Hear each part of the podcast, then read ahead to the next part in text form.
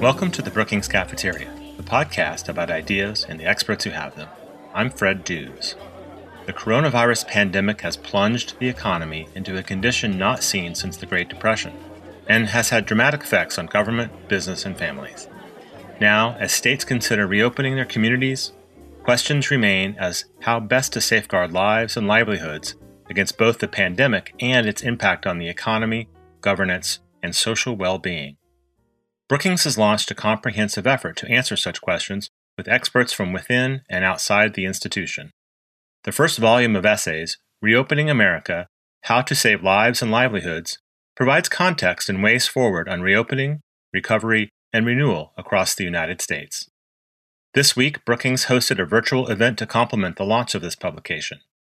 In this episode, I present a replay of that event, which began with keynote remarks from Dr. Jennifer Nuzzo, of Johns Hopkins Bloomberg School of Public Health. A discussion from an expert panel followed, including Brookings experts Bill Galston, Ross Hammond, Molly Kinder, Rashawn Ray, and David Wessel. Brookings President John R. Allen moderated the discussion. You can follow the Brookings Podcast Network on Twitter at Policy Podcasts to get information about and links to all of our shows, including Dollar and Sense, the Brookings Trade Podcast, The Current, and our Events Podcast. And now, here's a roadmap for reopening America how to save lives and livelihoods. Thank you for joining us today. I'm Darrell West, Vice President of Governance Studies at the Brookings Institution. So, this is the latest in a series of webinars that Brookings has been holding on a variety of topics. Our goal is to address important issues and to offer our thoughts on how to deal with those subjects. Our topic today is Reopening America we want to discuss how to reopen in ways that both saves lives and livelihoods. One without the other is incomplete. We have to reopen in a way that protects people's health, rebuilds the economy, and promotes social well being. This event is part of a larger Brookings project. Uh, last week, we published 22 short papers that address reopening in regard to healthcare, education, workforce issues, and technology innovation, among other topics. Those papers are available free online at brookings.edu. On June 16, uh, we will be publishing another 22 papers on reopening the world. They will look at the non US experience and detail the lessons learned from South Korea, Germany, France, the United Kingdom, China, Russia, and many other places. To help us understand the current situation, I'm pleased to welcome a distinguished expert. Dr. Jennifer Nuzzo is an associate professor in the Department of Environmental Health and Engineering and also the Department of Epidemiology at the Johns Hopkins Bloomberg School of Public Health. She is also a senior scholar at the University's Center for Health Security. She is one of our country's leading authorities on infectious diseases and in her remarks today, she will provide a status report on COVID 19. Over to you, Jennifer. Thank you so much. I appreciate the kind introduction and really um, greatly appreciate the opportunity to, to join you all in this important discussion. Um, my remarks today are going to be um, centered around two parts. Um, a look at sort of where I think we are with respect to uh, the global pandemic of COVID 19 and then where we might be headed.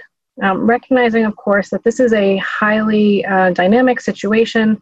Our understanding of this virus is continually evolving, and um, we may learn new things in the days and weeks that come that could um, illuminate the fact that we're on a different trajectory than it appears to be now. So, just with that caveat, I do want to offer some thoughts on uh, what we may very well expect in, in the coming days. So, where we are today is that there are more than 6.3 million cases of COVID 19 being reported um, across the globe. Um, there is a small point of light in this, which is the fact that uh, as of today, 188 countries have uh, reported uh, COVID 19. And while it is not good that uh, COVID 19 is in 188 countries, I think it's important to point out the fact that 188 countries are capable of testing for what is a completely new virus is an important uh, success and one worth uh, recognizing. Um, many of the countries that are uh, t- today reporting cases were not previously capable of doing the kinds of tests uh, required to report cases. And um, for this ex- rapid expansion and surveillance, I believe the WHO, the World Health Organization, deserves a tremendous amount of credit for both um, being able to roll out the testing capacity, but also train um, staff, uh, et cetera, so that we can get a global picture of where uh, COVID 19 is and, and where it may not be. Um, to put the pace of this pandemic, though, because of course now I'm getting to the bad news, to put the pace of this pandemic into perspective, um, I gave a talk five days ago. And as of five days ago, there were 600,000 fewer cases being reported across, across the globe. So that is a very worrisome trajectory. Um, the United States um, has now for quite some time uh, and still uh, accounts for the most uh, cases reported ac- across the globe. Um, as of today, we're over 1.8 million cases being reported in the US, and also the greatest numbers of deaths. Uh, we just very recently passed a quite deadly milestone of 100,000 um, deaths. Today, it's over 105,000. So, just to give you a sense of, of how quickly uh, this situation is um, evolving. Um, across the US, the total number of new cases that are occurring each day um, has in fact slowed as of you know the last um, month or so, uh, which is clearly good news. Um, but we are very much not out of the woods yet. Um, there are increasing signs that the epidemics that were occurring in certain parts of the U.S. Um, uh, for instance, um, for a long time, three case, three states, uh, New York, New Jersey and Massachusetts accounted for about half of all of the cases uh, being reported in the US. That dynamic has changed, and um, now many more cases are accounting for um, most of the, many more states are accounting for most of the, the um, cases that are being reported in the US. What we're seeing as of today is that um, there are many parts of the US where the case numbers are headed in the wrong direction, meaning the occurrence of new cases is growing and not staying flat, or um, we, we, talked about flattening the curve.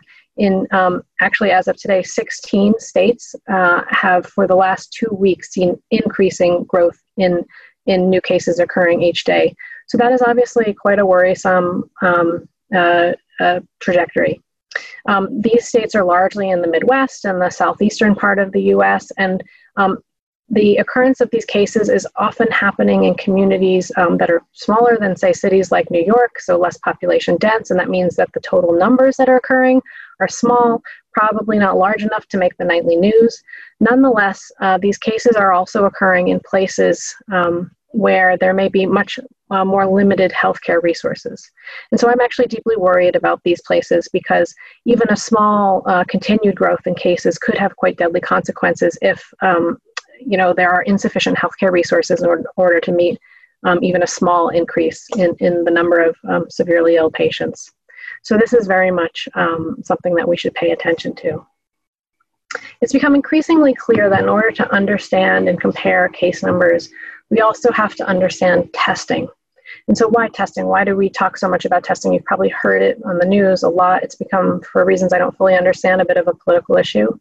Um, the way the reason why I, as an epidemiologist, am interested in testing is because it's the process by which we identify cases. So, in order to understand if the case numbers that are being reported represent something close to reality, we have to understand how likely it is that someone who is infected can get tested, is tested, and that those test results are reported um, so that we can uh, count them among, count that person among the total reported cases. It's becoming uh, it's become clear in um, many parts of the world, but certainly here in the United States, that um, testing has been constrained for quite some time, which has greatly limited our ability to identify infections and has also limited our ability to take action to um, find out who is infected so that they can be isolated so they can't transmit their infection onto others um, to do the next steps of trying to um, interrupt the, the, spread of disease. So testing is very important, both from a making sure we know that the case numbers that we're seeing are um, close to what is actually occurring and that it's not an undercount, and also to make sure that we are um, taking the next steps uh, that are aimed at preventing further spread of this virus. Um, we at Johns Hopkins um, recently uh, launched uh, something called the testing, the COVID 19 Testing Insights Initiative, where we're trying to not only, we've um, rather been famously uh, mapping uh, global COVID 19 cases, um, but we are now also trying to analyze and, um, and understand trends in testing both here in the United States. And one of the things that we found is that, first of all, just comparing the US to um, other countries, though the US has conducted the greatest number of cases, uh, sorry, greatest, greatest number of tests um, compared to any other country, um, we have also conducted more tests per capita than many other countries, although not um, we are not the top um, in terms of tests per capita.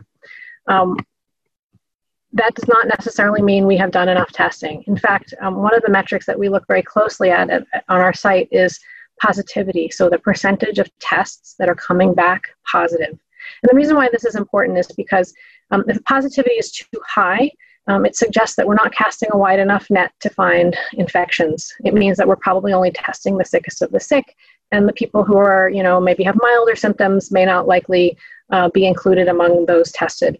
So ideally, positivity should be low. Um, the World Health Organization has recommended uh, that countries that are thinking about reopening, thinking about lifting restrictions, that they achieve a positivity of 5% or lower and maintain that for 14 days. And when we looked across the United States to see um, whether US states have uh, met uh, that uh, criterion, what we found is that um, most haven't. And so, as of today, 26 states, including many of the states, I mean, every single state at this point is in some process of reopening, yet 26 um, US states um, have positivities that is considered too high.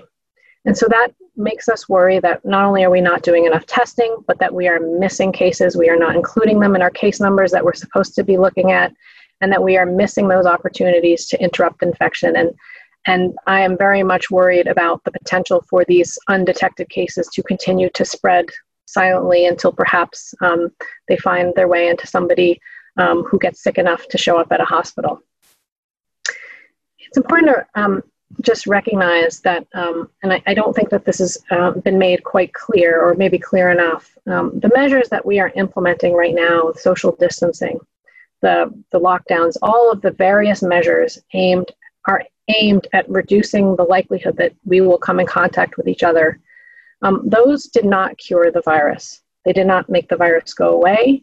They were simply a pause button put in place frankly, as a last-ditch effort to stop a very rapidly accelerating um, case numbers here in the U.S., to buy time to try to put in the more um, targeted public health measures, the things like uh, testing and isolation and contact tracing. Those are the things that we need to do to actually try to interrupt the spread of the virus.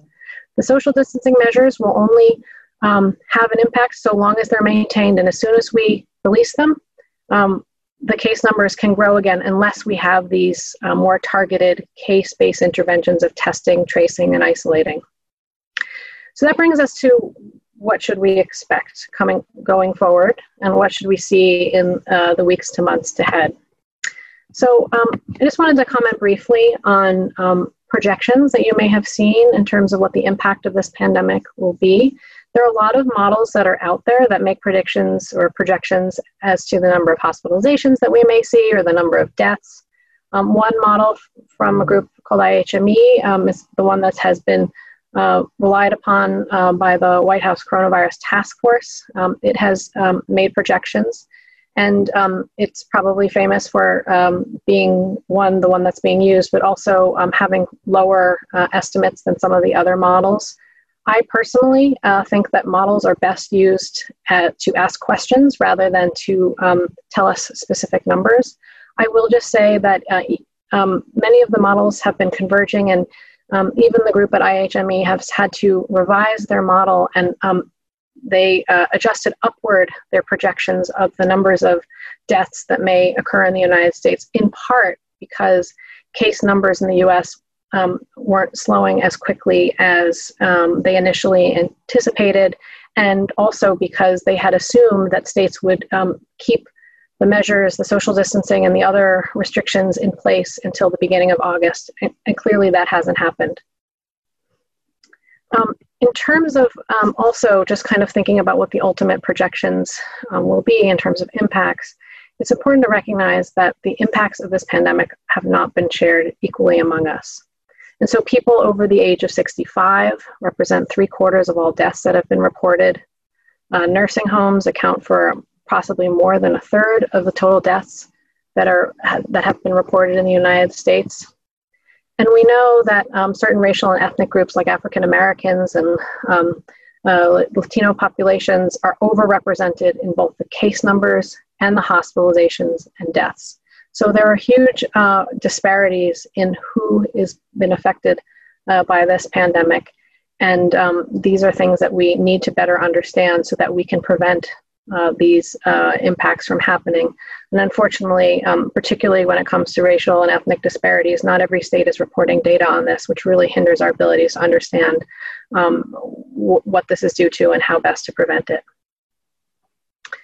Um, it's also important to recognize that when we talk about pandemics, and this is a hallmark of pandemics, is that they tend to kill or harm in three ways. So when we think about what the effects of this COVID 19 um, are going to be, we have to think of it in three categories. One, who is directly affected by the virus? So the people who are infected get severe illness and die. The second group is those who are affected by interruptions to health services. And this happens all the time in pandemic and epidemic scenarios that the chaos and the, the, the pressures from the pandemic itself mean that certain health services that are aimed at prevention or even treatment are um, put on hold. And you've probably heard about, you know, cancer patients who have been um, for a long time unable to get treatment, uh, people who have routine and preventative health services delayed, um, even hearing uh, reports about um, children who have not been able to get uh, routine childhood vaccines on the, the regular schedule due to interruptions in services. And so we have to account for the health effects that are in this other category due to um, the interruption of, of health care and health services delivery as we know it. And then finally, we also have to think of the third category, which is harms that are associated with the economic tolls. And one of the things I'm deeply worried about is the mental health impacts of this pandemic. Um, we know uh, that this pandemic um, can affect in, in, multiple ways, but um, in particular, the economic tolls of this pandemic and the potential mental health impacts of that. Um, after 2008, there was a, a, a, very noticeable uptick in um, number of suicides that was thought to be related to the, the, the global um, economic downturn. And the economic tolls of this pandemic are really um, extraordinary and in many ways unprecedented. So we, we do have to be worried about the, the health effects associated with, with those economic um, consequences as well. In terms of how this will play out in the next few months, there are a few um, variables that are sort of up to us. And one is how will governments respond? Um, and whether governments will continue to promote social distancing and whether they will continue to um, have certain restrictions aimed at trying to reduce or slow the spread of COVID 19. And just to see how this can have an impact, um, I like to compare uh, Sweden versus Norway.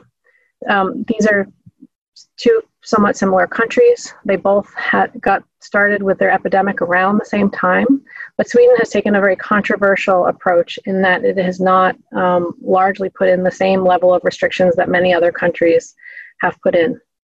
And to date, um, there are about close to 40,000 COVID 19 cases reported in Sweden versus uh, a little over uh, 8,400 in Norway. And even when we standardize it by the population, um, Sweden has been much harder hit in terms of number of um, cases per capita. Also, um, the, the trajectory of Sweden's epidemic is continuing to climb, where, whereas Norway has um, plateaued. And in total, about 12% of the reported cases in Sweden have died versus under 3% in Norway. So social policies and can have an impact on the trajectory of the pandemic, and what we choose to do going forward will also have an impact. Um, I mentioned before the case based measures, uh, the targeted interventions, looking at trying to find the people who are infected and figuring out who they may have exposed, and hopefully making sure that no one who is infected can um, go on to infect others by either isolating them home if they're sick or staying at home under monitoring um, if they are exposed but we don't yet know they're sick. But um, that process uh, of identifying those people is called contact tracing, and we keep them at home because they're not yet sick. We call that quarantine. Um, those measures um, will be really important in trying to interrupt the, the, transmission. And yet, we know many governments, including states here in the US, don't have the resources to even do the appropriate level of testing to identify um, infected people or the appropriate resources in order to conduct contact tracing, which is an extraordinarily uh, resource intensive endeavor. Um, and, and so for places that are going to do it, they're going to have to hire a lot more people and train more people, and, and they really need to, to, to get to work um, because it is not an easy thing to stand up overnight. Um, I mentioned that the social distancing measures are a pause button and they're not a cure. And just to give an example of this, um, South Korea has been um, really made famous in many respects, but in particular in the context of COVID 19 for its uh, very um, effective response, particularly testing. They have tested a lot of their population um, before many other countries did, um, but also in terms of isolating uh, sick patients and, and, doing contact tracing. And so they, at one point, were the, was the single uh, largest epidemic outside of China, while China was still the first. But they, South Korea flattened its curve. It brought down the occurrence of new cases in, in a quite an effective way. However, they uh, recently began to um, release some of these restrictions, and they saw a cluster of new cases. They went out and did a lot of testing and found um, a fairly sizable outbreak associated with um, some of the um, uh, you know n- nightclubs and, and, and, bars that um, reopened. And so what this tells us is that we always have to be on the alert, even if we've had success. Uh, we always have to be ready to respond to a surge in new cases as we begin to lift restrictions. Otherwise, we could find ourselves right back where we started, where we have rapidly accelerating case growth and are once again worried about health systems becoming overwhelmed. So um, this will have to be maintained, this vigilance and these um, case-based interventions will have to be maintained so long as the virus is circulating and so long as we don't have immunity from some other source like a vaccine. Um, so that is what is uh, in our future, unfortunately, for um, for the for the long term until a vaccine comes um, or perhaps some other uh, medical um, product, some a therapeutic that potentially could make people um, less likely to become severely ill. Um, but the, the research and development timelines are, are that we're looking at are quite long. So um, we should expect to see these interventions have to last for a long time. Which brings me to really my last point, which is that going forward, what I'm most worried about um, are the health systems. And just want to remind everybody that we are all sitting we have been sitting at home. Uh, we put these um, restrictions in place um, largely out of concern that the case numbers were accelerating so quickly that they would overwhelm our health systems here in the United States. But when I think about health systems in other countries, first of all, we know health systems everywhere are weak, including here in the US, given the fact that um, we are, were unable to accommodate the surge in patients from COVID 19. But in many other parts of the country, they have parts of the world, they have many fewer resources um, to bring to this. And so, thinking about how acutely concerned we were about U.S. health systems being overwhelmed, and um, we would that we would have short, shortages of um, essential health resources like critical care beds and access to ventilators. And then I think about the fact that the U.S. has 85 times more ventilators per capita than a country like uh, Kenya. So, thinking about um, the impacts of this in other countries that have fewer healthcare resources to bring to bear is a deeply worrisome um, prospect, particularly given the fact that the primary tool that we have um, at our disposal right now in order to control the spread of COVID 19 sitting in our homes is not something that um, I, I, think uh, will be easily implemented in other countries where there isn't, you know, a several trillion dollar stimulus package uh, in the works to enable people to um, replace some of their income. You know, where you're asking people um, who have to, to choose between um, becoming sick or potentially going out and earning a living to protect their families. And so we do really have to worry about other health systems. As much as a pandemic exposes um, the fact that we are all vulnerable and may encourage um, countries to, you know, every country for themselves type approaches, uh, we will not be safe as a globe until um, every country is capable of, um, of keeping COVID uh, case numbers from um, from growing out of control. Um, and yet, many, many countries still lack the resources to be able to do that. So, um, as much as uh, there's a temptation to look inward, we also have to continue to look outward. So, I'll end my remarks there, and thank you so much for your attention. Thank you very much, Jennifer. Jennifer, uh, that was a terrific talk. It was very informative, and we appreciate you taking the time to uh, join us because we know you are in hot demand. Now, I want to uh, introduce the president of the Brookings Institution, John Allen. Uh, John will moderate a panel of Brookings experts. Over to you, John. Darrell, thank you. Dr. Nuzzo, thank you very much. I want to sincerely uh, express our gratitude as an institution for a terrific assessment of the current environment with respect to uh, COVID 19 and the fight that we're all waging to stay healthy and to get past this uh, pandemic. You've really set the conditions and the stage very well today for our conversation. And I want to thank you and thank all of your colleagues uh, for what you do every single day to keep us safe in this world. And Darrell, thank you. Thank you for the introduction. Thank you for uh, organizing this panel, but also for your leadership and support of this project, the reopening of America and the world. We couldn't have done it without you, and I want to thank you for that. So, ladies and gentlemen, as noted, I'm John Allen, and I'm the president of the Brookings Institution. And it is our great privilege to have you with us today uh, for this panel. Before we get started, I wanted to address something head on. These are not ordinary times, they're very difficult times. Between COVID 19, a severe recession, and the outrage stemming from the killings of George Floyd uh, and Ahmaud uh, Arbery, and the other recent incidents, this moment has exposed for all of us to see the fault lines of our society and the inequality gap. And most certainly, the persistence of systemic racism in America today. Now, yesterday at Brookings, I led a moment of silence uh, for the institution. And I know in this panel today, many of the issues that have generated the pain across America will come up in our discussion. So before we start the panel today, I would ask you to join me to reflect for a moment in a moment of silence. The deaths of those black men and women of our population, our American citizens who've been harassed, who've been assaulted, and who've been killed simply for the color of their skin. Please join me in a moment of silent reflection.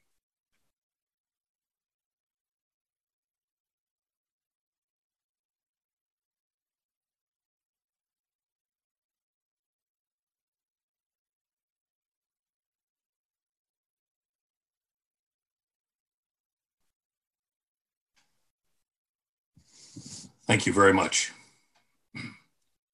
Now, turning to today's discussion, put simply, the Brookings reopening of America and the world effort represents our premier contribution at this moment to this crisis. It's as deep as it is wide, and we're very proud of all of the excellent analysis and the hard work that went into its production and its launch. In the coming months, Brookings will also contribute a substantial effort looking at a blueprint for long term recovery and renewal of our societies as we come to grips with the long term implications of COVID 19 and the, the difficulties of the economic recovery.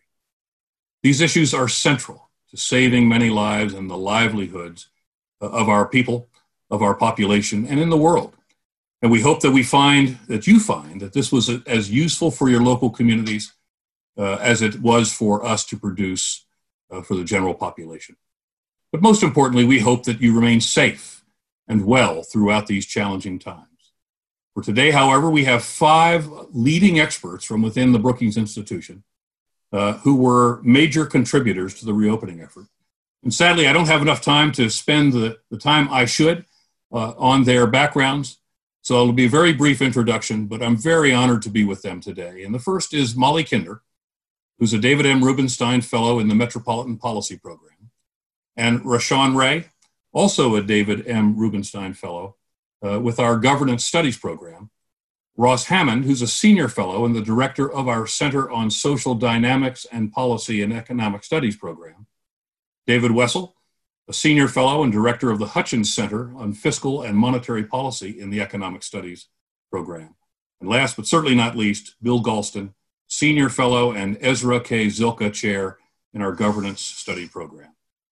Colleagues, it's great to see you and welcome to the panel this afternoon. So with that, uh, and ladies and gentlemen, as a final reminder, we are live and obviously on the record, uh, and we'll be turning to Q&A following our discussion in, in a few moments. And you can submit questions by emailing them to events at brookings.edu. That's events.brookings at brookings.edu or via Twitter using hashtag COVID reopening. Hashtag COVID reopening. Indeed, some of you have already submitted some questions. We're very grateful for those. And time allowing, we'll get to as many as we can. So let's get started. the first question is for the whole panel. Uh, beginning first with Georgia, uh, regional reopenings have commenced across the country. As Dr. Nuzzo said, we've seen some mixed successes. Uh, even Washington, D.C. has started, phase one beginning last Friday. So here's the question Are we genuinely ready to reopen? And recognizing the inevitability of the reopening efforts, what do you think are the lessons learned from our COVID experience so far, uh, as well as responses that we have seen and studied from overseas? And uh, Molly, let me start with you if we can, and we'll just go straight through the panel, please. Sure. Thanks, John, and thanks so much for having me in this great discussion. Uh, my research has really focused on the essential workers, the millions of workers who've carried on working throughout this pandemic. And when we look at their experience, it really serves as a cautionary tale for reopening, to bringing more workers back to their jobs. And this is really revealed both in the data and the experiences of those workers. When we look at the numbers, just the sheer number of deaths amongst essential workers, whether transit workers, nursing home workers, grocery workers, it really is astonishing. And, um, and we see outbreaks. The meatpacking industry, for instance, it's really been shocking and unacceptable the extent to which essential workers are perishing from this pandemic. And when we look at some of the survey data, it reveals that workers are really, they don't have the protective equipment they need. So, as recently as early May, a survey showed that upwards of two thirds of frontline health workers had insufficient PPE. Some really fascinating uh, survey data out of Berkeley showed highly uneven basic safeguards amongst frontline workers across industries and often terribly inadequate standards. And we see that workers are frustrated. They're demanding more. The spike in workers with protests and walkouts, urgent letters from doctors and nurses pleading the federal government to, to do more in PPE. Um, but for me, what's really hit home is not even just the numbers, it's the stories from the workers themselves who are putting themselves and their families at risk as they work. Um, I've had the great privilege of interviewing about two dozen essential workers since the start of the pandemic, from grocery cashiers to nurses um, gig workers delivering groceries and meals, um, hospital workers, cooks and cleaners in nursing homes. And I would describe the two strongest emotions I've heard are both fear and frustration. Fear because they genuinely believe that the jobs that they were doing two and a half months ago that weren't really a risk as much to themselves suddenly pose a real risk to their safety. They use words with me like petrified and terrified of the risk. Most importantly, the workers I interviewed felt most concerned not about their own um, safety, but the safety of their families. Because this is something you bring home to the people you live with. And it came up pretty frequently that, that some of these workers lived with family members with underlying health conditions. And it was making them petrified that they were going to come home and cause harm to their family. And then coupled with that was frustration. A lot of workers really felt that their employers simply weren't doing enough to keep them safe um, especially in the health sector, lots of frustration around inadequate access to PPE, being asked to prolong use of PPE well past when it's safe. Um, and really, what was striking to me was some workers I interviewed had no access to PPE from their employers, whether home health workers who were taking care of our society's most vulnerable, or many of the gig workers got nothing at all from their employers. So I really think these last two and a half months are a cautionary tale. Um, I don't feel that the federal government has really done enough to, to ensure that we have enforceable standards in workplaces and that we have sufficient supplies of the life saving protective equipment that we need.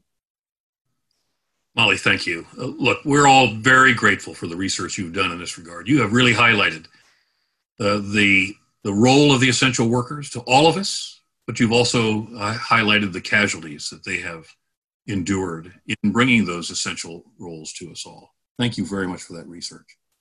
Uh, David, let me go to you, please, if uh, you have some thoughts on this. Sure. Um, I think the short answer to your question is we don't really know whether it's safe to reopen. Uh, we are running a grand experiment. Uh, I'm concerned that we're not ready because we didn't adequately provide testing and we didn't adequately instruct people on what they're supposed to be doing. It seems like a chaos and cacophony. Um, but I'm also struck, as you mentioned in your introductory remarks, John, about what a jarring moment this is. As you pointed out, we're in phase one of reopening in the district, yet today we face a curfew at 7 p.m.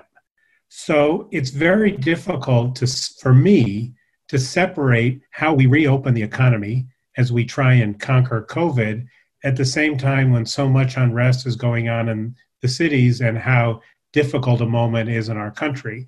And so the conversation we have today is even more complicated and difficult than the one we would have had just a couple of weeks ago.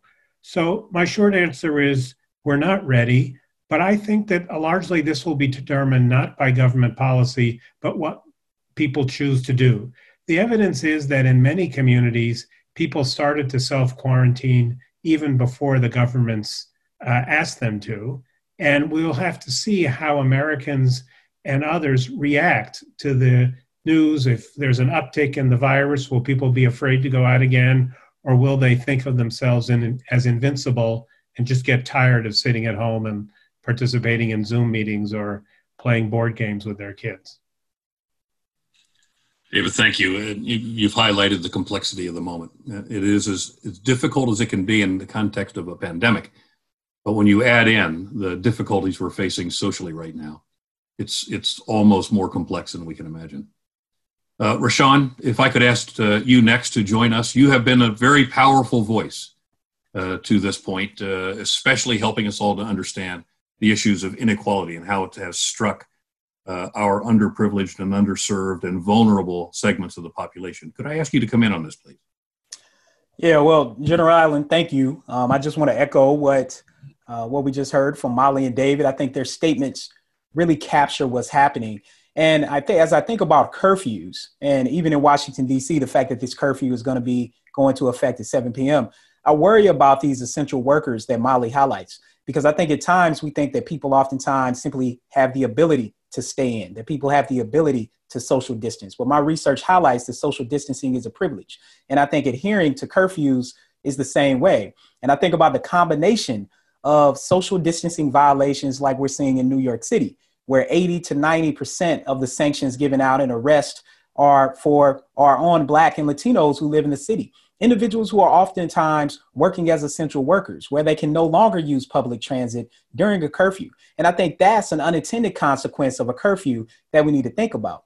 I mean, I think in short, are we ready to reopen? No, I don't think so. And I think oftentimes it's not a a catch all. It's not necessarily a one thing fit all. As I know, being from Tennessee, is that they're dealing with different pressures and different sort of issues than we might be dealing with in Washington, D.C. or where my children were born, which was in Oakland, California. I think these are all playing out in different dynamics. So location matters. Even within a specific location, place matters. So we have to look at zip code.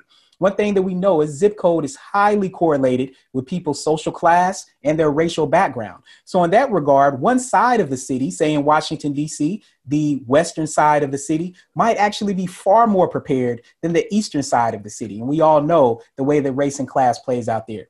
I worry about a few specific things as well. I worry about health capacity. So, not just healthcare access, but I also worry about healthcare quality, which I'll, I'll say something about later.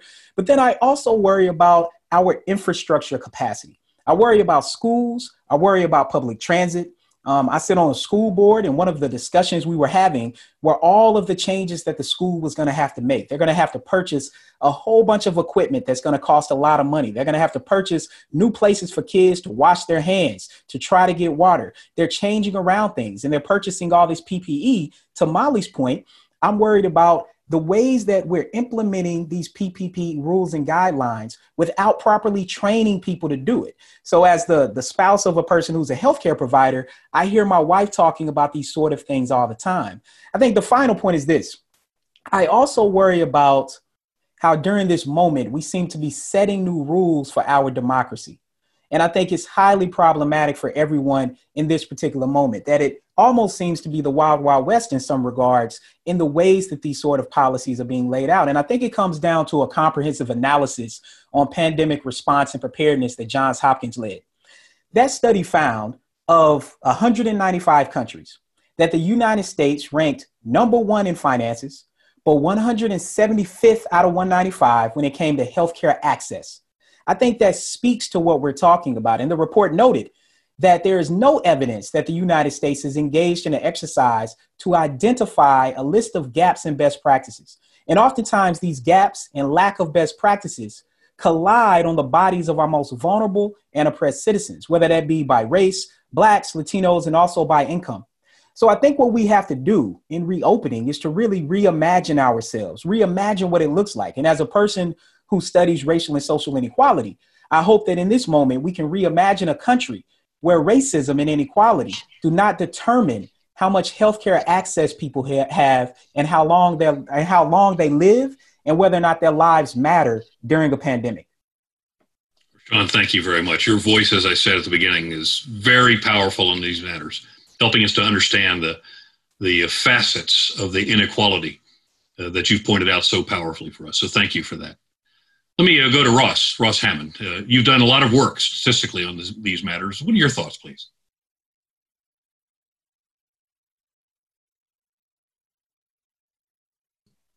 Ross, you're muted. Thank you very much. Uh, of course, from an epidemiological perspective, as we heard Dr. Nuzzo speak to, reopening risks renewed spread of the epidemic. And I think there's wide variation in how ready different parts of the United States are uh, to detect, to respond to, and to control that kind of renewed spread that is likely to occur as we release lockdown and other social distancing measures. Um, from our response so far, we can see here in the United States how costly the mass shutdowns that we've all experienced are uh, for our economy, for our society, and even for our health, um, even when they are effective in controlling the spread of COVID 19. But from the responses of those overseas, we can see alternative measures we might consider here for controlling the spread of disease. Uh, we heard South Korea mentioned, but there are many other countries that have done a great job in using these alternative strategies Australia, New Zealand, Vietnam, uh, Taiwan. There's a long list, actually, of such places.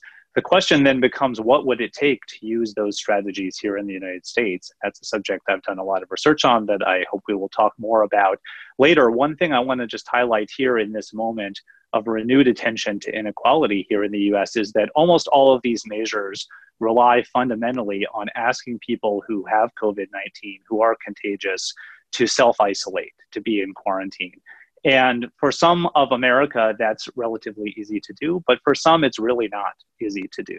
And a critical policy point will actually be to facilitate uh, those who need to stay home doing so. Uh, and I think we've so far not done a great job of discussing uh, how important that is or what we need to do specifically to make that possible. Thank you, Ross. And again, you point to the complexity and how many different countries have have handled it, but also the complexity in the home. Uh, and this is going to be an area uh, we look forward to your additional comments later on this on this very issue. Finally, uh, Bill Galston.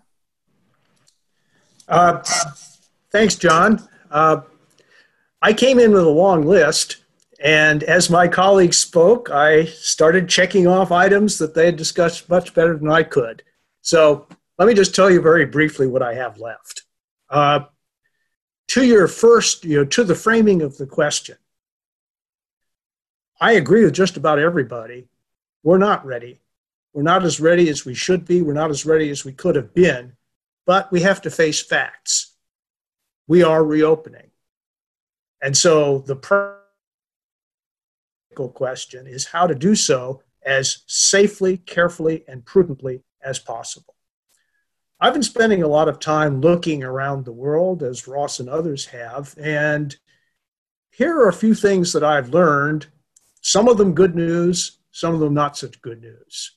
Uh, first, a couple of pieces of good news. Number one, a number of European countries have reopened their public schools, some for as long as six weeks already. And these countries have not experienced the infection spike that might have been expected and that some predicted. And that's really important because schools are going to be a really important choke point for the reopening of the economy and normal social life. Put simply, if if parents can't send their kids to school, most of them are have, going to have to stay at home with their kids, especially women, but not only women. Uh, and so this is an important piece of good news. The second piece of good news is that, and this is intuitive rather than counterintuitive, uh, it is a lot safer to reopen outdoors activities than indoor activities. And so, for all you golf golf players, uh, you're in luck. But in general, uh, it's I think it's pretty safe to reopen public public parks, national parks, monuments, and things of and things of that sort. Obviously, we can't behave just the way we behaved before, but for Americans looking for a respite you know, from sheltering in place, I think that is going to be a first resort, not, not a last resort. Now for a few pieces of bad news. First, countries around the world, regardless of their strategies, have done a very poor job of ministering to the special vulnerabilities of the elderly. This is true, as we heard from Dr. Nuzzo in the United States, where you know, the death toll in nursing homes is anywhere from 25 to 28,000 out of the 105,000 total. Uh, and this is not just the patients, but also the people working in them. You know, this is this problem is so clear and present. We've got to deal with it up front. We can't be business as usual when it comes to those spots. Uh, secondly, multi generational households right? We've we've learned from Italy. You know, what's characteristic of Italy is not just that it has uh, a very old population by global standards, but also that Italians are more likely than just about any country on earth to live in multi generational families, which has imposed special vulnerabilities on the elderly and special responsibilities on their children and grandchildren. We'd better think very hard about that. And a final point epidemiologists around the world uh, have pointed out, you know, both anecdotally and statistically, that there are certain underlying health conditions that are especially likely to lead to the severe severity of COVID 19 and to death from COVID 19. Among the leading ones, asthma, heart disease, obesity, and diabetes. Those are the big four. Uh, and as we open up everything, including our workplaces, we ought to create some sort of diagnostic and sorting mechanisms so that uh, you know so that workers with the one or more of these underlying conditions which are not evenly distributed on racial and ethnic grounds as rashawn and others have pointed out uh, that they can be that they can be uh, given special treatment and, if necessary, exemption from the workplace as long as the COVID 19 pandemic rages. So that's what I've gleaned so far, but more to come. Bill, thank you. And you've touched on a lot of the complexities, and you've given us a lot to, to think about, especially on the, the, the health conditions, which are indicators of vulnerability. So thank you for that. Let me ask a second question for all the panelists uh, this afternoon. Uh, on Sunday, the 24th of May, the New York Times paid very powerful tribute to the lives lost to COVID 19. I think we've all seen lead page of that newspaper. Uh, while newspaper, while the newspaper, and while others are entreating us to remember the lives of all of those that have been lost as individuals, it also encourages us to curb the continual loss of lives as we go forward. 105,000 dead, many more ill. Got a long way to go before, as Dr. Nuzzo said, we're going to get around the containment and the movement towards a therapeutic or a vaccine. So we have to take steps on our own. Now, in the context of this question, let me ask each of you, given the specialness of your research, to give me thoughts, please, on what are the primary challenges that we face in ensuring that this country can move towards reopening? Again, within the context of your research. And then we'll go to individual questions after this, please. And Bill, let's come right back to you. Wow.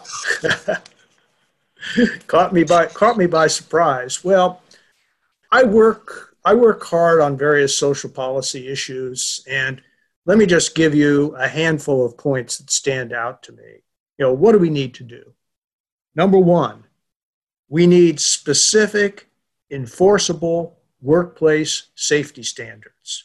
We don't have them. Uh, OSHA has been largely asleep at the wheel, uh, and we need a national effort, which may be legislative, uh, probably should be, as a matter of fact, for specific and enforceable work, workforce workplace standards. Workers should not be forced by economic necessity to return to unsafe work, uh, unsafe workplaces. Period. Full stop. And I, I feel that very strongly. Number two, workers who are sick should not have to choose between coming to work sick and you know and being able to support their families. We need a program of paid sick leave, and it ought to be universal. Again, uh, again, period, full stop. Uh, third, uh, in order for parts of our economy, like restaurants, to reopen, we're going to need rapid results on the spot testing at the threshold of those establishments for workers and potential customers. I can tell you, I am not going to die for a sit down meal out of my home. Uh, and as, as I read the survey research, most Americans aren't willing to do so either. But if, if, but if you tell me that a, a, test has been administered on the spot with results in 10 minutes, which is how long you usually stand on a restaurant line anyway, uh, and everybody in the establishment is tested negative, I think I'd probably be willing to take that chance, but not not otherwise. Uh, uh, we obviously have starved our system of public health for 30 years. We need to rebuild it. Uh, and two measures which we need, but I'm afraid we're not going to get.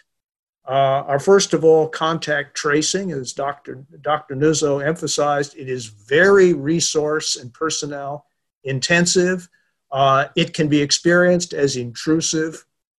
I'd like to see it, but I don't think we're I don't think we're going to get it except in selected spots that are really committed to it, like Massachusetts, which is pretty far ahead of the rest of the nation. Finally, uh, Asian nations have experienced a lot of success with mandatory quarantines. Once again, I think a lot of Americans are going to bridle for reasons good and bad, understandable and not so understandable about, about that kind of measure. Uh, but at the very least, we ought to offer people voluntary quarantine options, making use of structures such as our mostly empty hotels in this country, and there are many of them, in order to give them a place to go because they want to do the right thing. They don't want to infect the rest of their families. And they ought to have an option. And this is particularly true for people who are living packed together in very dense quarters. If we don't give them an option, they won't have one. Great comments, Bill. Thank you very much. Uh, a good, complex answer. Thank you. Uh, David, in uh, the Hutchins Center, what are you all thinking in terms of the research and what it shows? Well, I'm thinking I'd rather go before Bill Galston than after Bill Galston the next time. Uh, that was such a terrific list. I think that uh, we look a lot at what's going on with the economy, and I think it's quite unusual moment where in the past we have sometimes been reluctant to bail out banks because they caused a big problem in 2008 and 2009, or to discourage people from working because we thought that without with incentives, they'd go to work. This is just extraordinary and different, where we have, in the interests of public health, instructed businesses to shut down, factories to close, workers to stay home, ball games and theaters and movie theaters to be suspended. And I think it's very important as we gradually reopen, whether we're ready or not, we are, that we not move too quickly to withdraw this support from the economy or, or we will have not only an uptick in the coronavirus, but we'll have what some economists call the W shaped recovery, where things will get better for a while and then they'll get worse. So, economically, the most important thing is not to end the support for the economy prematurely because the implications will be devastating. Thank you, David. Ross, what are your thoughts, please, based on your research? Sure. Well, the, so the question is how do we curb the continual co- uh, loss of American lives? And fundamentally, to curb the loss of American lives from COVID 19, we have to control spread of the epidemic. There's no way around that. And in the absence of a vaccine or herd immunity, we will have to have some kind of containment policy. And the question is, what should that policy look like? And we've seen that the policies we've used so far of closing workplaces, of closing schools, of asking everyone to stay home are very costly. They're costly to our economy, but they're also increasingly costly to our health and to our society, the fabric of our society. Uh, and our work is really about what alternatives are out there. Uh, I'm more optimistic than I think Bill is about the possibility of adopting some of these successful strategies that are not just in Asia, but also in places like New Zealand and Australia that have a certain resemblance to the United States, where widespread testing and contact tracing has worked. Uh, and I think in order to deploy those kinds of strategies for the next phase here, we really need to emphasize three things. The first is there has to be enough capacity. We have to have enough tests. We have to have enough, enough capacity to do contact tracing. The second is we have to have a coordinated plan to use those resources, which will inevitably be constrained. We'll never have all the tests we want. We'll never have all the capacity we want. So we have to have a plan to use it efficiently and in a very focused, targeted, clever way. And the third, which I alluded to earlier, is that fundamentally, when you conclude this chain of testing and contact tracing, what you'd like is to identify people who may be contagious to others and to isolate them through quarantine, through asking them to stay home when they're sick, as we do with other respiratory diseases like flu. And so we need an investment in how to make that more likely to actually happen for most Americans. And our work trying to model these what if questions, what would it take to actually deploy these strategies in the US underline the importance of adherence to quarantine. If too few people self quarantine when they're asked, none of these strategies have a chance of working. Uh, and I believe that actually all three of those things are within reach. They will require further investment to realize them, but I don't think we're that far off from where we uh, we might need to be. I don't think these are crazy ideas, uh, and I think given the alternatives, renewed academic epidemic spread, mass social distancing, further damage to our economy, uh, such investments make all the sense in the world, and they can't possibly cost as much as we've endured so far. Uh, and I think this is an important uh, avenue for policymakers throughout our country to pursue as as quickly as they possibly can. Thank you, Ross. We'll come back to you in a moment to, to have you elaborate a bit more on the on the trace model, uh, because it's been very very helpful in, in the formulation of policy. Um, Rashawn, please, can you give us a, a sense of how your research has indicated how we get after this? Yeah, I mean, so obviously, I mean, I'm thinking about dealing with racial disparities in healthcare access. I think that becomes one of the main challenges because if we focus, and we've heard from from our other colleagues, Bill mentioned the elderly. I mean, we could also talk about the prison population, but oftentimes when we center the most vulnerable, then all of a sudden we know that we are also focusing on everyone else. I think when it comes to Black Americans in particular, there is one key stat that came out of this that is that should be troubling to us all, that's the fact that black people are six times more likely than whites to be turned away from testing and treatment once they go to hospitals. So even after we've dealt with healthcare access, we see the healthcare quality is a problem.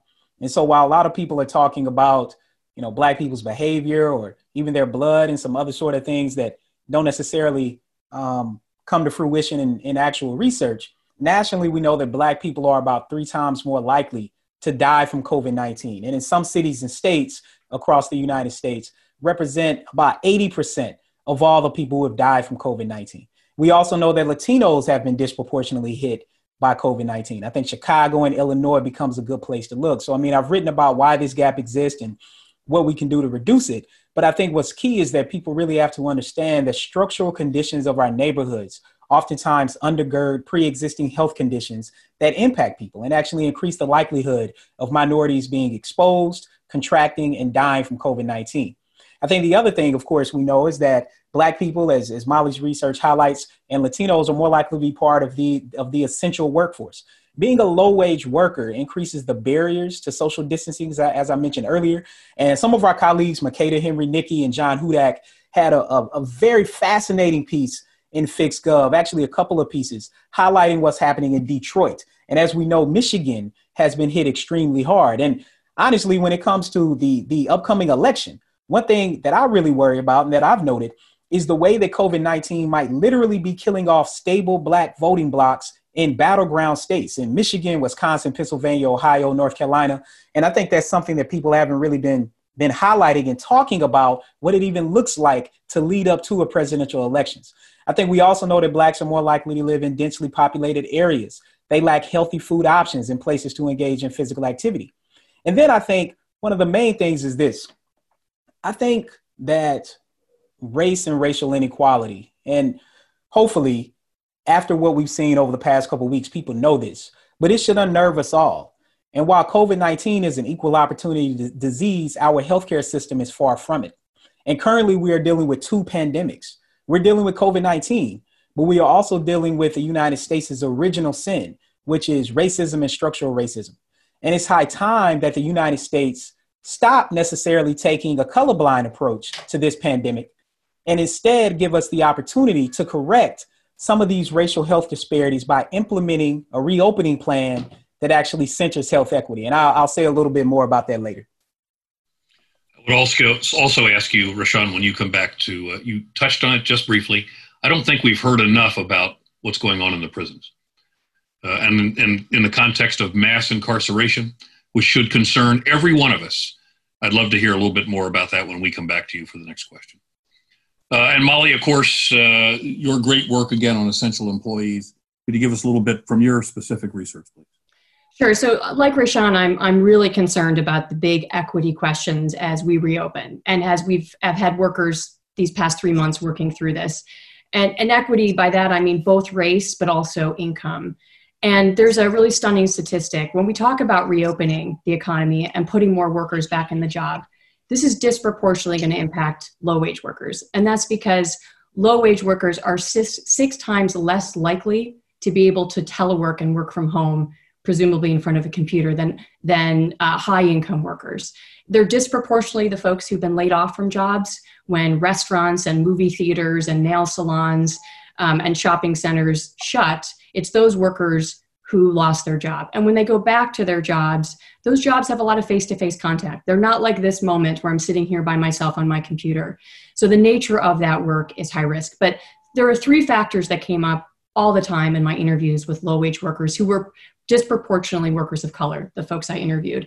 Um, and these anecdotal experiences are all backed up in the data. And the first is this point that Rashawn has done so much great work on is the fact that there are much higher prevalence of these underlying health conditions that Bill discussed that are the most prone to to kill people who get the disease whether that's asthma or diabetes over and over i heard from the workers i interviewed that they have those underlying health concerns or someone in their household does and that was some of the biggest concern was not just the worker who might have diabetes and is worried about going to her job but her granddaughter who lives with her um, so there was real concern about, and Rashawn has shown all the different structural inequities that lead lower income and workers of color to be more prone to die of this disease. Um, the second was is one that's not being talked about very much, but again came up frequently. The workers I interviewed were predominantly in cities in the Mid Atlantic, from Richmond to Baltimore to Philadelphia and DC. And many of those workers with the lowest wages don't have access to a car to get to work. And uh, one worker, Yvette Betty, who's a home health worker in Philadelphia, described how she feels getting on public transit at this time. She said, Getting on a public bus during a pandemic is like getting on the bus with a loaded shotgun and not knowing who on that bus is going to set it off. I talked to another home health worker in Philadelphia who takes five transfers to get to work for a job that pays her $9 an hour. It takes her almost three hours to get to work, and she's risking her life. Well, I have access to a car, so I'm going to try to avoid public transit for the time being. Um, the other issue that came up, and, and Bill mentioned it as well as I think Rashawn, was this issue of multi generational housing. and that's a term that we might use but like to, just to put it bluntly low wage workers cannot afford to live alone. That's the way we should be thinking about this.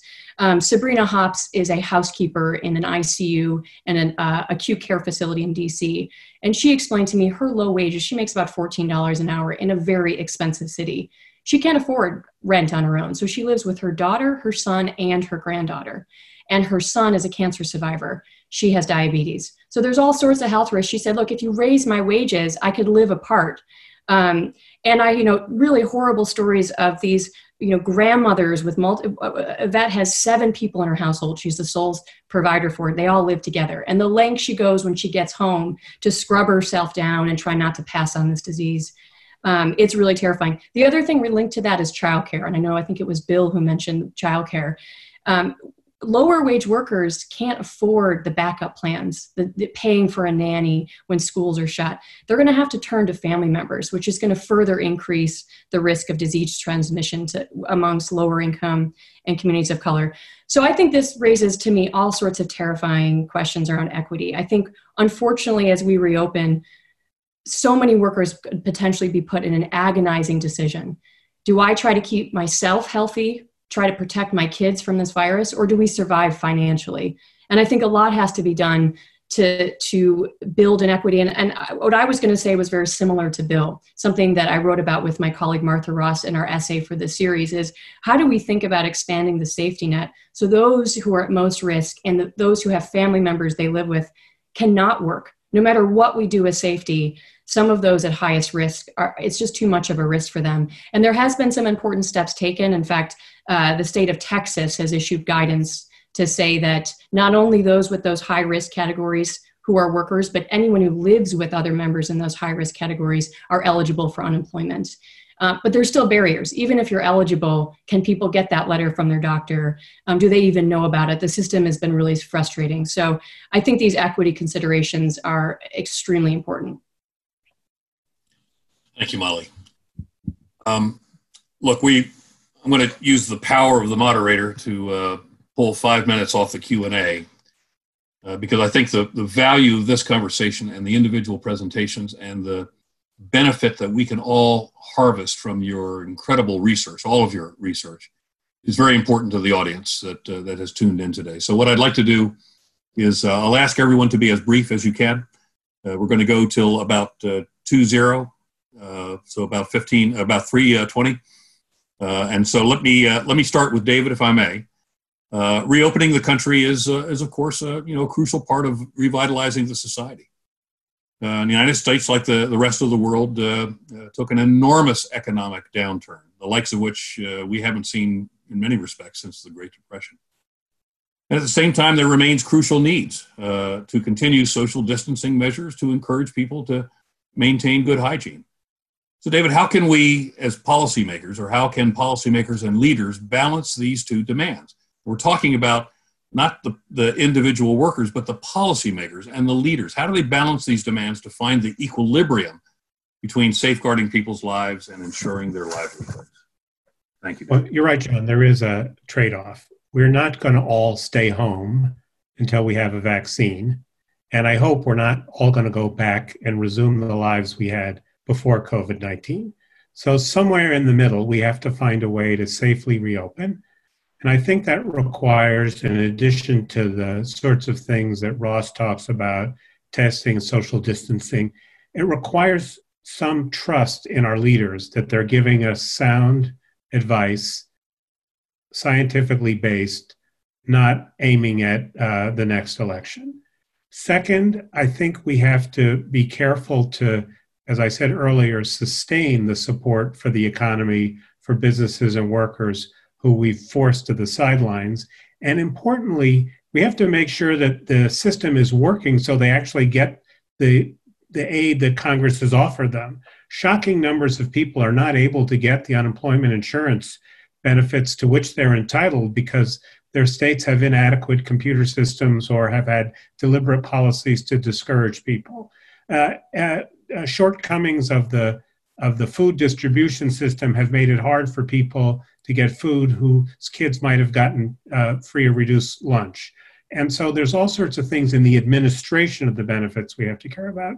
And third, um, as you said earlier, COVID 19 has exposed for everybody to see some of the inequities in our society, and the police violence and what followed has reinforced that. So, at the same time that we're addressing these short term problems, it is important to figure out as we reopen the economy how do we address these long term problems that have been simmering but unaddressed for far too long.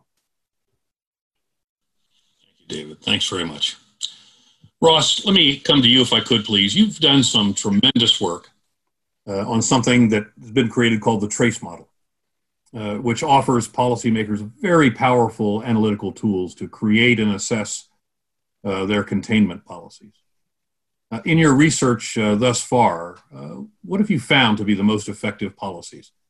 is there a one size that seems to fit all model, or do different regions or different communities require different variants of that model? Great question. Thanks, John.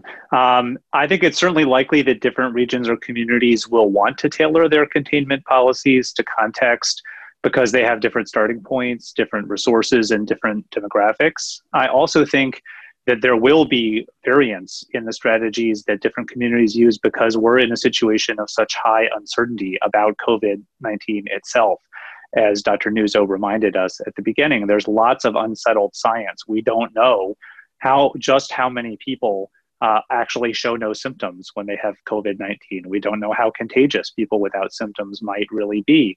We don't know why so few kids are getting COVID 19. And actually, I read the science as being quite unsettled still about who's really at risk. Uh, we hear a lot about people of a certain age category being at highest risk, but there's a lot of evidence it has to do with underlying conditions, and the, the ways in which it depends on those underlying conditions are quite complicated and I think far from settled.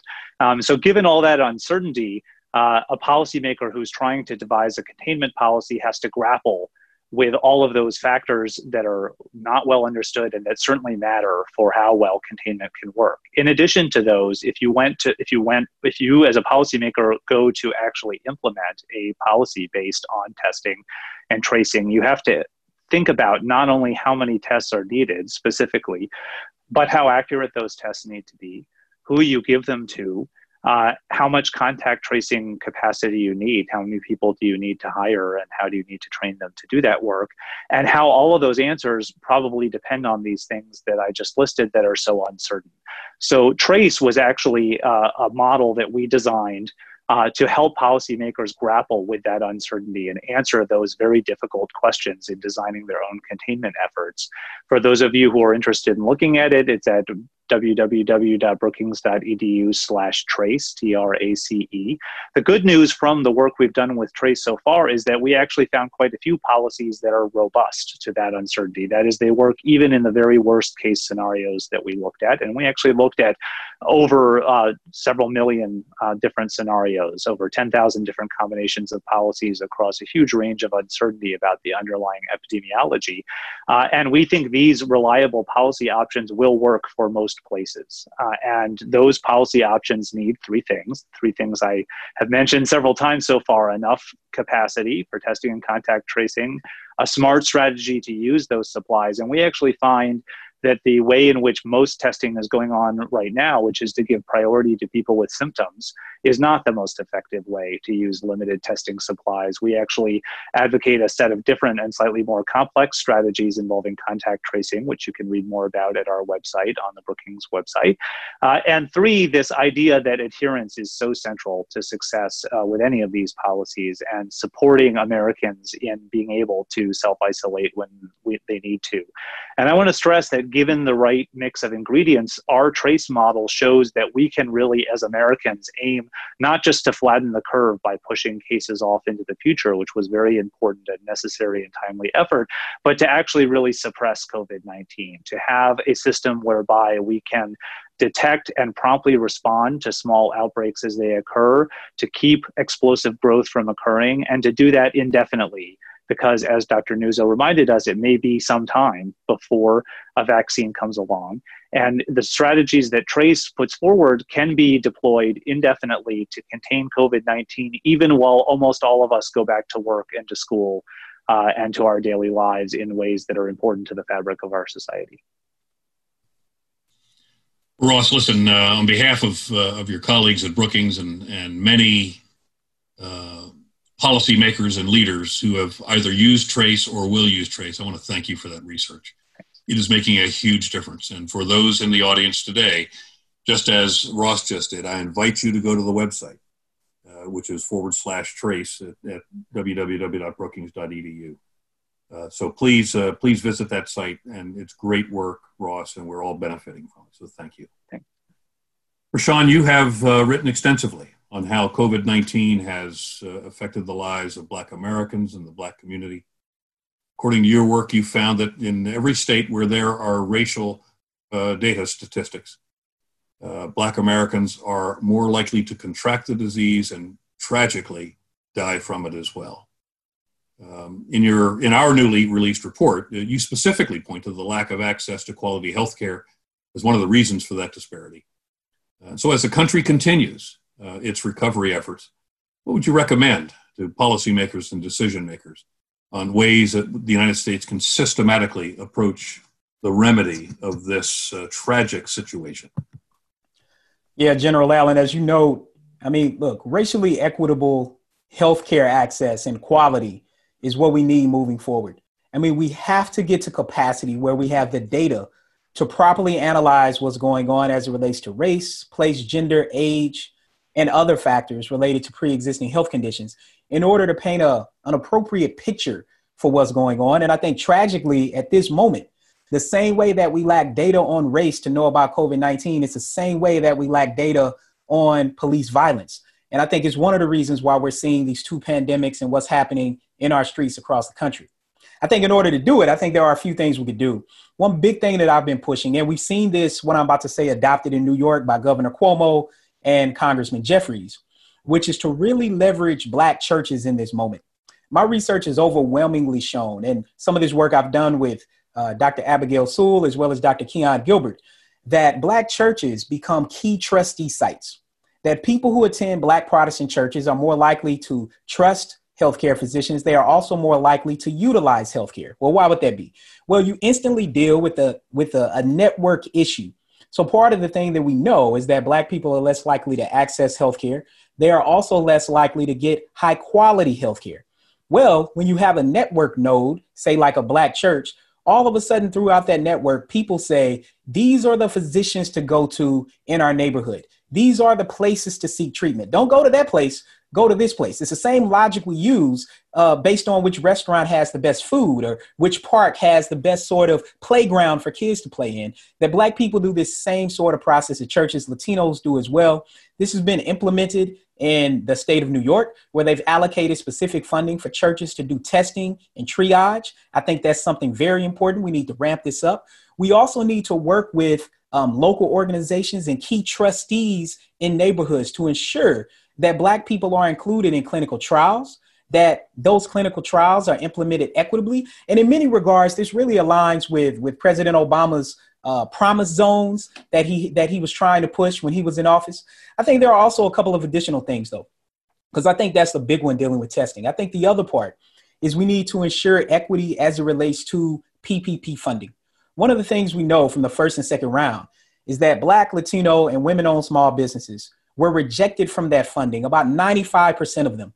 When we have these businesses in neighborhoods where they already lack infrastructure, and then you further devoid them of opportunities to leverage their businesses and maintain their businesses and keep people employed. This was yet again a missed opportunity by the United States to create some equity, and we did the exact opposite. So I think the big framework is that when we've approached COVID 19, we've approached it from a colorblind perspective. And I assert that we need to take a, rate, uh, a health equity approach to COVID 19. And when it comes to prisons, which is something you asked me about, and we had an event a few weeks ago, uh, Reverend Jesse Jackson gave opening remarks. I wrote a piece in Newsweek with Reverend Jesse Jackson and Dr. Todd Yeary from Rainbow Push. And one of the things that we highlighted in that piece are the disparities that we're seeing when it comes to incarceration. That about 20% of Ohio's COVID cases are in prison. When it comes to Arkansas, about 40% of the state. And when it comes to right here in Washington, D.C., the DC jail, the DC Department of Corrections, has a COVID rate that is 14 times higher than the DC population that is not in that jail. I mean, when we think about that, these disparities are so outlandish. I mean, it is difficult for us to even map them. And one of the things that I did was some analysis to look at what would it mean if the rate of COVID that we're seeing in prison was matched in the general population. What we would see is about 700,000 more people have COVID and about 50,000 more people die from COVID. And I think these are some of the disparities that we're seeing. So we need to ramp up the PPP funding. I think the conversation on prisons is continuing. In fact, uh, one of me and Molly's Rubenstein fellow cohort mates, Annelies Goger, is having an event on Friday. Uh, Senator Cory Booker is going to be here to give some remarks about how we think about prisons, how we think about helping people get um, access to work after prisons. And I think this is part of what it means to reimagine America is that we think about some of the forms of inequalities that we simply accepted as not given facts, but instead things that we can actually change. And I think it starts with empowering people in local communities. Sean, thank you. Reimagining America. That's the count. That's the challenge, and that's the key. Molly, let me ask you if I could. Uh, uh, well, COVID 19 has affected the lives of, of all Americans, every American. It's especially affected the lives as you have mapped it and as you've studied it of low income workers. Indeed, millions have filed for unemployment benefits just as the Congress is deliberating on a second stimulus package. Molly, do you think that these efforts are enough? And, and if not, what are the ways that the federal government can offer meaningful economic relief uh, to these uh, ch- in these challenging times to this essential strata of our population that keeps us going? Yes, absolutely. I think the response so far has been very mixed. So there's been some good news, and David highlighted a little bit of this. So in the CARES Act, Congress extended um, unemployment insurance in a few really important ways to it expanded the, the types of workers who are eligible to those like gig workers who previously haven't really benefited from unemployment insurance it extended for a longer time so through the end of the year and importantly they added an additional $600 a week as sort of extra compensation um, and i think all of those measures are really important but there were some challenges that were already raised one is that uh, a lot millions of workers who filed for unemployment and rightfully rightfully um, uh, have the right to it have still not received it. Um, in fact, Bloomberg had a story today that upwards of a third of workers who file claims haven't got their money. The second is that it's it's limited. So those extra six hundred dollars a week are set to expire at the end of July. All of this unemployment could could expire at the end of the year when we still expect to have a lot of unemployment. So those benefits should be extended not on some arbitrary deadline because of politics, but based on the economic conditions. The other thing I'd just say is that it's not only the workers who are unemployed that the federal government should provide relief to, it's also those essential workers who carried on working. By one estimate by uh, New America, there are 13 million essential workers who earn less than $15 an hour, so less than a, a living wage. And I've interviewed a lot of those workers making $9 an hour, $11 an hour. They're really struggling to pay the bills too. And talk is cheap. Everyone has heralded these workers. Our legislators have heralded them, the administration. And while there's been some motions, nothing yet has been passed to give hazard pay to raise the wages, particularly of the lower wage workers. Um, and even some of the employers who provided are starting to roll it back. So I see this as a major weakness. We are not standing with those workers who are disproportionate, especially those lower wage essential workers, are disproportionately black um, and workers of color. So we need their lives matter, their safety matters, their work matters. Um, and I think this is a huge deficit that the federal government should respond to. Thank you, Molly. Very, very well put. Hope we're listening. Let me uh, come to Bill Galston finally. Uh, Bill, you've been a keen observer over the years, and certainly uh, during these last several months of crisis, crisis at various levels.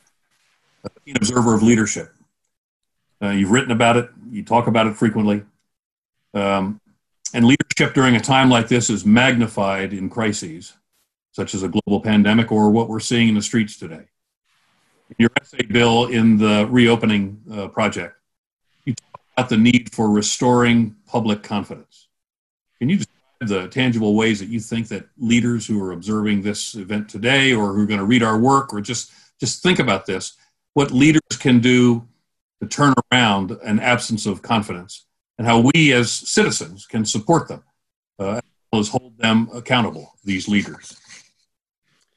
Well, John, uh, we've reached the moment that I've dreaded since this uh, event was announced because uh, you know, you've spent all of your adult life in positions of leadership, and for me, the figure might be something like 10%. Uh, but for what it's worth, here is my five part manual for leaders to restore public confidence in times like this. Point one, from which all else follows clear, consistent, and credible communication. You're allowed to change your mind, but not too often, and you'd better explain why. And what you say what you say has to be in touch with realities that people on the front lines at the grassroots can touch and feel and see for themselves. Uh, there's no way they're going to believe the sky is green if they can see for themselves that is blue. Uh, point number two tell the unvarnished truth no matter how tough the circumstances are. The all time classic of this, of course, was Winston Churchill who promised his people at the you know at the moment of maximum peril nothing except blood, toil, tears, and sweat. Point three, take responsibility for what happens on your watch, the bad stuff as well as the good stuff. That means you don't shy away from doing the hard part of the job and shuck it off on subordinates. You do it yourself. You model that. And number two, you take responsibility for the bad things that happen on your watch. You know, here let me let me quote briefly from a piece of paper that Dwight Eisenhower prepared on the eve of the Normandy invasion. He literally prepared two envelopes, one for success and one for failure. And here's the failure message that he never had to deliver.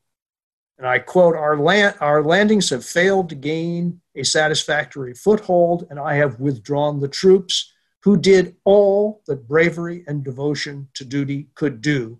If any blame or fault attaches to this attempt, it is mine alone. And I actually looked at the original piece of paper, and the words mine alone are underlined in thick ink. Uh, point four when there's fear, address it head on while at the same time doing your best to create a horizon of hope. You know, the all time classic here is FDR's first inaugural. The only thing we have to fear is fear itself. That's not always true. Right now, we have, we have fear to fear, but we also have an invisible virus to fear. Uh, but at the same time, reassure people that we will persevere to a successful conclusion, even if we don't know how long and hard the path is going to be. And finally, put current difficulties in a larger frame of ennobling public purposes, right? We don't just need to rescue America or recover America, we need to renew America. This should be framed as an opportunity to build it back better. Uh, the all-time classic here is Lincoln's Gettysburg Address. You know, a charnel house of human slaughter. But Lincoln said, "We here highly resolve that these dead shall not have died in vain, that this nation under God shall have a new birth of freedom." Well, we need a rebirth of something and we need it desperately. And leadership to restore public confidence means providing that framework of not only rescue but renewal. I'm sitting here transfixed listening to you. That was fantastic. And I hope everybody was paying attention to that and taking notes. And the nobility of Eisenhower's soaring words of accepting responsibility in failure is something that, that a lot of people ought to be paying attention to now. And heroic leadership is desperately needed in this country today. Heroic leadership and noble uh, conversation, nobility. Um, look, we, I, I failed our audience. We don't have enough time for questions. Let me do one thing though and ask every one of the panelists, which is just a couple of minutes. What one thing what one thing would you suggest to leaders and policymakers to try to deliver our people of America safely to the other end of this crisis? What one thing? Let me start with you, Molly, please. And, and let me just add, you, you may have already said it. Yeah. So good. Say it again. Put equity at the heart and safety first. Rashawn, please. Yeah, I, I ditto what Molly said. I, I think the one thing I failed to leave off is in states and local jurisdictions around the country, create a racial equity task force where you, you bring the key actors to the table to help you make decisions that you don't know the answers to. Because as we know from Shirley Chisholm, if you're not at the table, you're on the menu and someone's eating you, eating you for lunch. And for too long, the most marginalized among us have been on the menu, and that needs to change. Thank you, Rashawn. Ross, your thoughts, please. One thing. Uh, develop and deploy a coherent strategy to contain the epidemic and be transparent about why you're doing it, how it will work, so you build confidence in, in the populace that it will work. Terrific. Thank you. David, please. Remind us what we have in common rather than to emphasize what pulls us apart. Thank you. And Bill, one thing.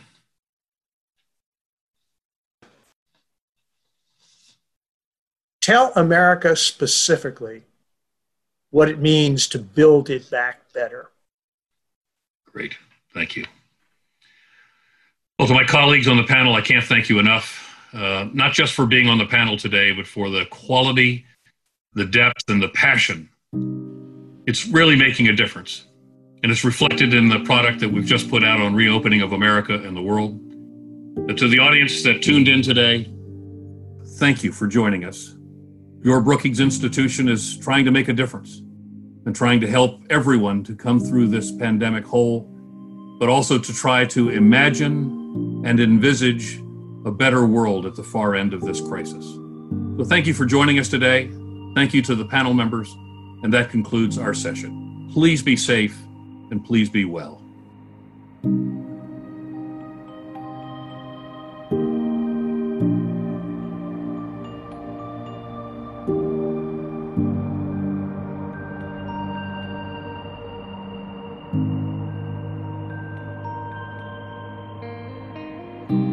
Brookings Cafeteria podcast is the product of an amazing team of colleagues, starting with audio engineer Gaston Reboredo. Bill Finan and Robert Wicks of the Brookings Institution Press do the book interviews. Thanks also to my colleagues Adriana Pita, Marie Wilkin, and Chris McKenna for their collaboration. Finally, my thanks to Camila Ramirez and Emily Horn for their guidance and support. The Brookings Cafeteria is brought to you by the Brookings Podcast Network, which also produces Dollar and Sense, The Current, and our events podcast. Email your questions and comments to me at bcp at brookings.edu. If you have a question for a scholar, include an audio file and I'll play it and the answer on the air. Follow us on Twitter at Policy Podcasts. You can listen to the Brookings Cafeteria in all the usual places. Visit us online at brookings.edu. Until next time, I'm Fred Dews.